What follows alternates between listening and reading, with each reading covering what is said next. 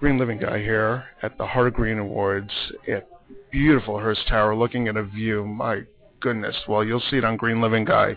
I took a couple of pictures from the park and from the water. And I'm staying here with BMC. Gloria Ruben from oh my goodness, so many times I, I was just saying how I used to watch her all the time with my wife on TV on 10 o'clock every Thursday, and she just rocked it out, and now she's here rocking it out in a totally different green way. So tell me, what it, what is it to to be back at the Heart of Green Awards? It feels great, especially on this gorgeous night. Um, it's incredible how quickly one year can go by, though. You know, I hear you. I hear you.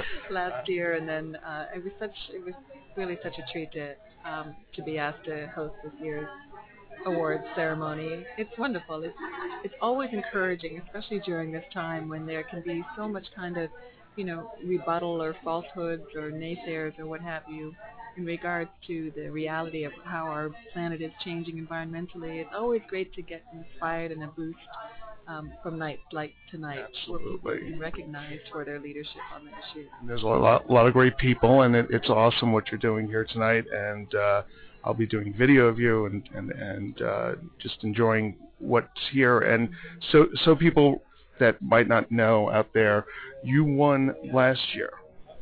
So tell us what you won for, because I mean I know you from TV, but the green thing for millions of people out there probably like, well, what was what's green, you know? So tell tell everybody. Well, last year's um, award was primarily for the work that I've been doing on the issue of the coal industry. Oh yeah. Yeah. So Clean coal.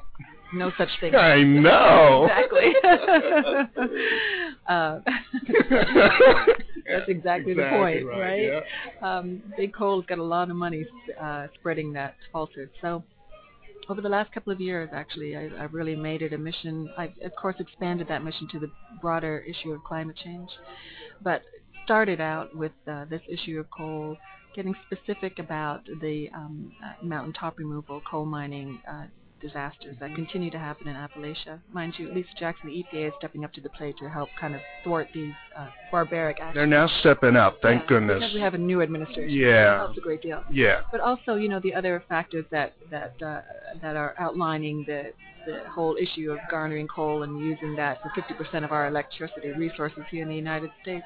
Mercury poisoning in our waterways and in our fish coal ash lagoons that um, are unlined, seeping toxic chemicals into the groundwaters. You know, we the air that is oh, yeah. people that living living in, in these areas where there are coal-fired power plants are clearly, you know, dealing with a number of serious and lifelong health issues. So that I guess people, you know, uh, they took notice, and so I got. Yeah, that that and that's fantastic. Yeah. You know, I mean, the, the whole concept of, of clean coal is a is a is a constant rhetorical question. I say to myself, and then I just decided one day. I said, you know what? No. Yeah. no such thing. I'm sorry. We could try, you know, and all that stuff. But one thing I tell uh, the story to some people is that I remember when I was doing my master's program and I was studying coal burning power plants that were being built by the World Bank in mm. China.